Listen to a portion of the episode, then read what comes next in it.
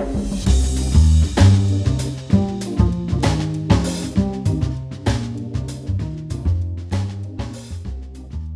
and welcome to the Campaign Overboard edition of Political Traction. I'm your host, Amanda Galbraith. It's the end of week two of the election, and all signs point to a Liberal campaign that has gone off the rails.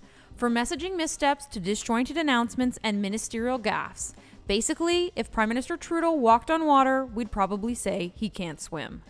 And while the polls are slipping, and they certainly need to right the ship, some Liberal insiders are saying not so fast. There's a lot of time and campaign left. We found one such insider for today's show. Bob Richardson is a public affairs advisor and former Ontario Liberal Chief of Staff. He's also been the brains behind more than one campaign and leadership run. Three weeks is an eternity in politics, but will the Liberals use it wisely? This is political traction.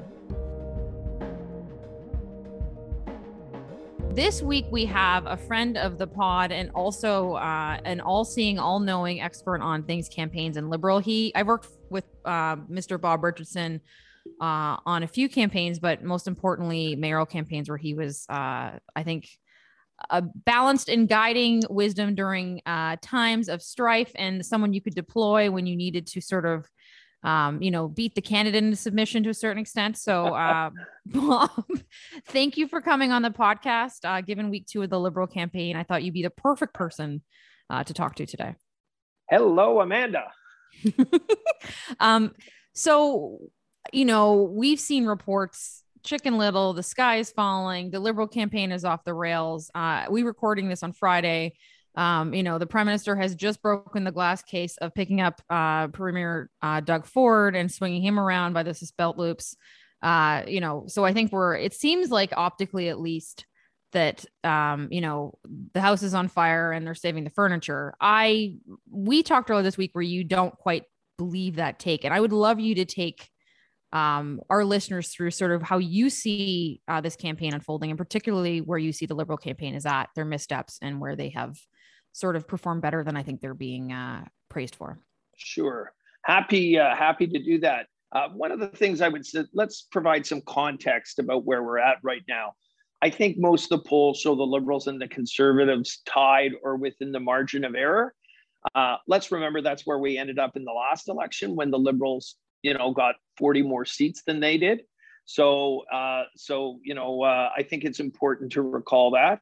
Um, the numbers that Mr. O'Toole has today are roughly around what the vote that Mr. Scheer got last time. So he hasn't sort of been crashing through that glass ceiling yet either. He certainly has improved and I think has done quite a good job for himself and his party in the last two weeks. But again, they're not spectacular numbers.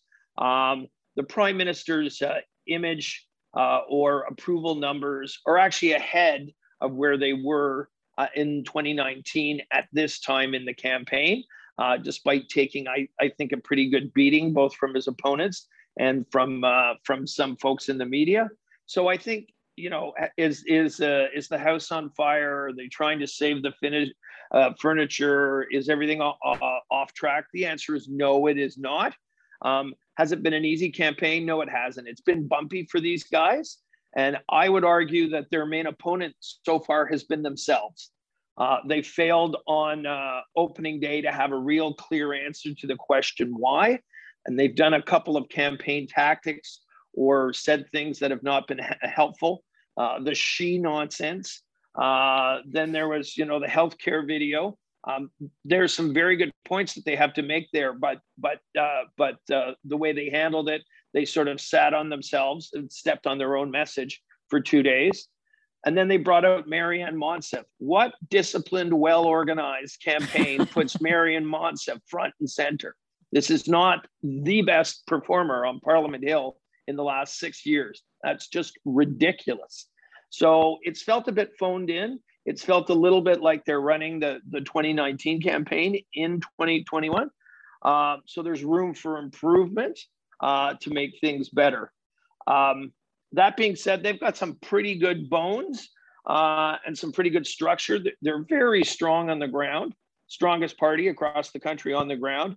They've got very good candidates. and they've done put a premium on that much better than most of the other parties. They've got some clear policy choices. They've got put out some decent policy on health, housing, seniors, uh, on childcare. Um, those are all good things. Um, they've got good opportunity to go at the conservatives, I think, on the environment and gun control. So there's lots there to use, but these guys need to knit it together and put it into a cohesive message. They haven't done that to date, uh, but they've got a lot of time uh, to still be able to do that. Yeah, I mean, there's tons of stuff I want to pick up on in there. Um, but one particular thing that struck me is it just feels like every well, either every time they start to gain traction on an issue, they either like step on themselves. So it's the you know the Twitter, um, you know, the Chrystia Freeland. Well, I'm not going to blame her explicitly, but it's her yeah. tweet, I guess. That's the war room. Yeah. Um, getting you know labeled as misinformation or whatever they, they called it. Um, it's Maryam Monsef, um, you know, calling the Taliban brothers. Um, but it's like every time they get somewhere, they just seem to like step on their own. You know, I won't use the term I usually say, but step yeah. on their own something uh, that rhymes with stick. Um, versus, uh, and then there's that, or they seem to get traction and they just move off of it. Like I actually felt like, like the healthcare thing, you know, like bluntly was a, was a fuck up right around the video, but they doubled down on it. It still felt like they were son- they were getting in there a little bit, like they were making some moves, and then they just switched off to something like it was housing or whatever. Like, what do you make of? It feels a bit like they're lurching from major announcement to major announcement, well, and there hasn't been a narrative there. Like, I think that's been a problem for me. I can't keep track, and I do this for a living. Well, I think I welcome to being in government for six years. I think they've been governmentized, and they need to be campaignized. Uh, and and I think they haven't quite made that uh, they haven't quite made that transition yet. And I, I think there's an opportunity to do that. But they're not, their comms don't seem as modern as the Conservative Party is. I think that studio they're running in Ottawa is brilliant. And I think it's it's proving its its weight in gold. Uh, Trudeau, a very good campaigner, was out seeing an excellent candidate. Uh, liberals are running in Surrey uh, a couple days ago in British Columbia, the only thing I remember is people were screaming at him and he's walking down a street to get in a bus. You know, like uh, uh, there's a much more controlled message on the conservative side than there is on the liberal side. And we seem to be kind of taking an old approach to our communications. Um, and there's three weeks to go. So there's lots of opportunity to fix that as a problem. But there's obviously paid hecklers out every time the prime minister comes out. He, they can expect that. So mm-hmm. organize your campaign accordingly. And you know, if if you've got to do more indoor stuff, or if you've got to do use technology more, do it. Um, uh, I I think that just makes sense. It's actually funny you say that because I remember when I worked for the mayor, we had an announcement um, with the prime minister, and obviously these were early days of his mandate and he yeah. he was he was beloved um and like it was insane at city hall like every time i op- i was opening the doors because they were coming out the door that i was coming um and like literally the whole crowd as soon as i cracked the door would be like oh and then i would step through and they'd be like oh and i'm like you know come on i'm not that bad but later on after i left the office the pm came back for another announcement and i'm watching on tv and i'm like there were hecklers out there and i was like why are they out like conservatives automatically think defensively i think because we're used to being heckled and attacked. So we we put our leaders in i think more boxes and they're less free flowing whereas i feel like the liberals were so used to being beloved that they're not as as apt to defend or maybe like move indoors or, or set themselves like they'll stick him in the middle of a field because he's usually mobbed and they just assume that is going to be the balance of, yeah of, I, I, I think that's 2015 2019 thinking. They've yeah. been in office for six years. If you haven't been in office and offended a few people in six years you haven't done your job uh, so, you know, I think uh, the crowds are not going to be as friendly for him, and they wouldn't be for anyone else who's in yeah. that sort of position. And I think you need to adapt your campaign accordingly. For sure. And I want to pick up on one more piece about messaging. I want to pick your brain on, then I want to get into kind of path to victory. So, you mentioned the conservatives studio, um, which was kind of people were making fun of it like behind the scenes uh, in the beginning. I was always kind of like, we'll see what they do with it because to me, I think the ability to put out messaging um, like quickly on your own, making it look good, like makes sense to do that investment. A lot of the media that I talk to that's been kind of on the like they call them we call them on the bus, but where they're sitting in Ottawa or they're traveling on the plane or the buses or, or whatever, we're complaining in early days. There's not a lot of video, like there's no visuals, right? So they when they're stacking it against the liberal tour, there's more visuals there, and the studio doesn't give them that. That being said, I think it has again allowed for a more disciplined approach. I think O'Toole has had it's sort of like watching an athlete, right? He's practiced a bunch in the studio, and I think he's more comfortable in front of the camera. And then last night we saw this Afghanistan video, which came out, and he didn't mention Trudeau once. Um, he sounded, you know, like he had some criticisms, but they weren't like sharply partisan. It was more of a we can do better as a country and we owe it to them. Like it struck me as like I don't say this lightly, but like prime ministerial. And it also struck me as like I would have liked to hear that from my prime minister, not the opposition leader. Um, I to me that's a success of that tool. Uh, what did you make of what have you made of the studio itself and sort of the rollout, particularly of that video last night and the response it got? Well, I think I think the uh, studio has obviously been a success. I mean, let's face it. You know, if I was scoring week one and week two, I'd give both weeks to the uh, O'Toole campaign. I think it's been smart. It's been well organized. It's got a modern feel to, to it. Uh, people say, "Oh, it's low risk. He's not meeting Canadians." Good. Um, he's getting his message out. Who, you know, like who cares? Uh, this is a smart tactic, and he's getting his message out and they're using telephone town halls, those sort of things too as well. So it strikes me as it's a smart, modern, good political campaign. Um, I think O'Toole, and I, I've been saying this for months actually, is a good communicator. And if you followed his page and if you saw stuff, you could see him getting better and better and more comfortable. And they clearly did a lot of work with him so that when times happen, like the Afghan thing, he's, you know, he, he's ready to hit the ball and and I thought he did a good job with that uh, with that video, and he did look prime ministerial. And uh, and I and again, the Liberal campaign um, should have um, anticipated this. We knew this was coming, um, and they should have better thought through. I thought how to handle the Afghan issue. Yeah, and I mean they had Sajjan out um, on Kathleen, and the interview was just like it was painful. Like I don't even say that lightly. Like I'm sure he's a nice man who you know, but whoa, like to me it yeah. just struck me as bizarre. Um but enough of the ritualistic beating of the liberal yes.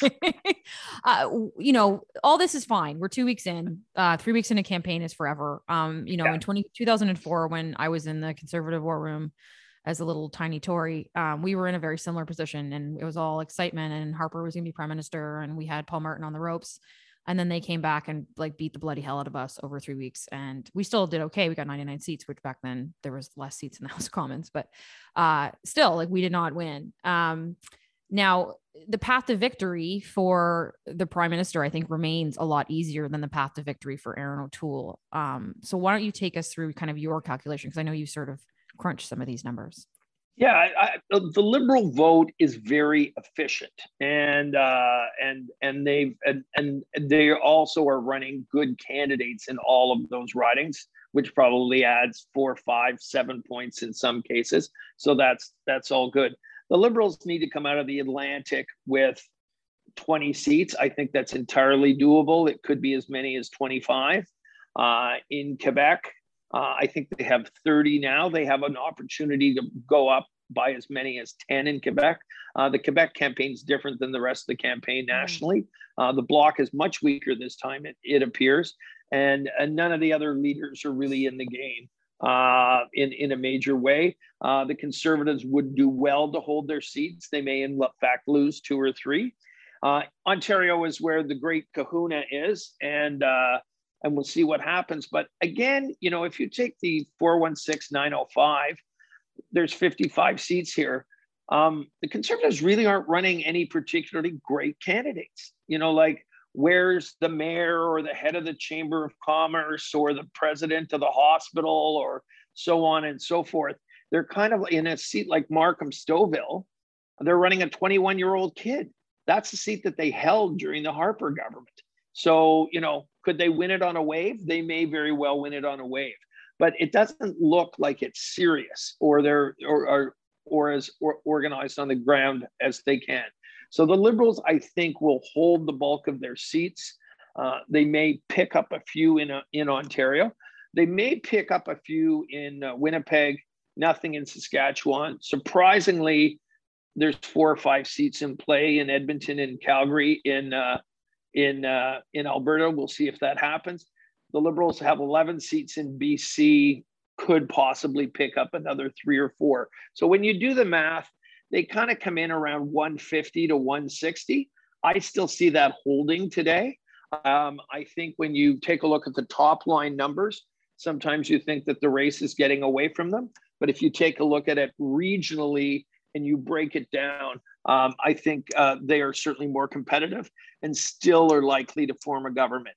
I think a majority, and I said this two months before the election call, is really tough to get to for any party. Um, and and the liberals fight like a three front war and it's particularly uh, tough when you're doing that so i i still think you know if an election was held today and the vote and the ballot came in uh, i still think that they would form a, a relatively strong minority government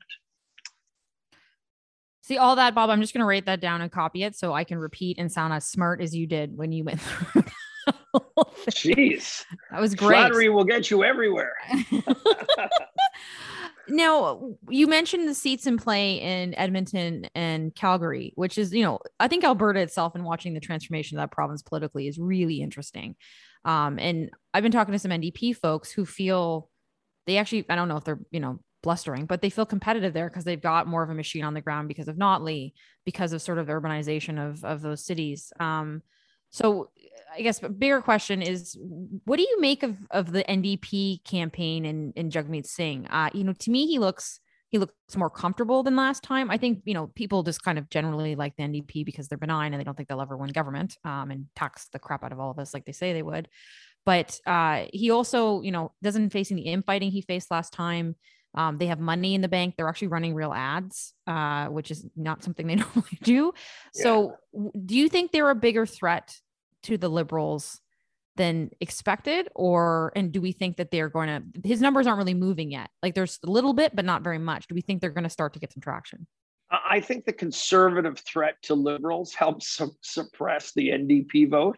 So i think in in in so i think he's he's fighting that too as well. Look i think he is uh, comfortable in his uh, you know in his own skin. Uh, i think he is loose uh, he's a personable guy. I've had an opportunity to meet him once or twice, and I, I have to say I liked him. Uh, and I think he performs well sort of out on the campaign trail. That being said, you know, if he's a car, uh, let's just check under the hood here. And they're competitive, and I'll be generous here, in two or three seats in the Atlantic. They're competitive in two out of 75 seats in Quebec in Ontario, they might be competitive in 10 to 15 seats, maybe 15 seats. Uh, you know, a, a, couple in a couple in Manitoba, a couple in Saskatchewan. They are competitive in some seats in Edmonton, and I think they're going to take some seats in Edmonton. And they're competitive in British Columbia. Uh, but again, um, their vote is not that efficient there, and and where it is, they're already winning those seats. So is there a major breakthrough out there for Mr. Singh this time? I don't see it. Um, and part of the reason I'm saying that is he's not a serious political leader. Uh, hmm. Jack Layton is serious. Tom Mulcair, for all his faults, was serious. They went out and did the hard work of recruiting good candidates, making sure that there was organization in, in place, doing the stuff that you needed to do. This guy's been doing TikTok videos. And you know what? It's times like this when it starts to show. Um, you're not a serious national leader or, or national candidate when you're competitive in two out of 75 seats in Quebec. Even here in the greater Toronto area, 416 905, I will be super generous and say he's competitive in six seats. I personally believe it's probably two. Uh, and, and that's it. So uh, I think he's getting a huge pass from the media. Um, and uh, they aren't giving him some of the scrutiny he needs but I really believe he did not do the homework he needed to do to be a serious contender. So, as we look forward, um, as someone who has chaired major campaigns, um, you know, run campaigns, all kinds of things, if you're in the liberal war room right now, uh, what do what would you be doing, and what do you think they're doing? Well, first of all, take a deep breath. There's three weeks to go, and look, there's room for there's rooms for improvement on comms. Um, they they need to be running a much more disciplined campaign than they have been running. Uh, the Maryam Monsef thing, I'm sorry to bring it up again, but it drives me crazy. You know, like she literally stomped on the prime minister's message for two days um, as a result of doing that. So this use letting you know a thousand flowers bloom and letting people do different statements all needs to go away. I think they need to take a real look at their tour for the last uh, three weeks, particularly the last 10 days. Um, they can't run the tour they did last time. Um, there's just the, the, protesters and the heckling uh, and uh, the logistics around all that and the tension that that creates for you too. It's hard to be having fun and loose when when you have that sort of stuff going on.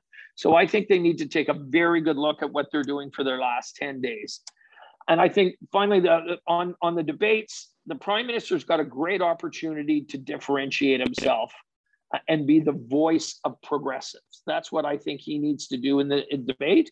Um, you know, if you're for public health care, if you want to see housing uh, handled properly, you know, support for seniors, environment, uh, you know, if you're for gun control, I'm your guy. That's the sort of thing that he needs to be doing and really making himself uh, the voice for progressives. All right. Well, hopefully, if they if hopefully they hear it, I imagine there's some sort of scrawling or redoing. But yeah, I think there's probably the deep breath is the most important thing at this point. Well, Bob, uh, thank you for your uh, take um, and your level head about this thing because I think uh, it's easy to get carried away by you know love the paper, but front page Toronto Star stories about you know liberals candidates saying you know this is not good and we need a reset. And I think the you know how the seats make up and how things move forward is an important take. So uh, appreciate you coming on the pod. Thank you, Amanda. And I say the best thing to do is stay off Twitter.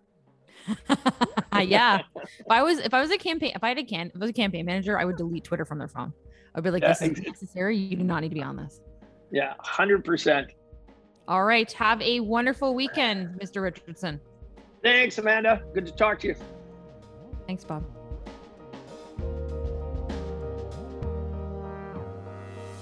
Political Traction is powered by Navigator, Canada's leading high stakes public affairs firm. Our show was produced by Simon Bredden, John Gardner, Kimberly Drapak, and Carolyn Svonkin. A very special thank you goes out to this week's guest, Bob Richardson. If you enjoyed this episode, be sure to tell your friends about Navigator's Election Center. You can also follow us on Twitter at Traction Poly. I'm your host, Amanda Galbraith. We'll see you next Friday.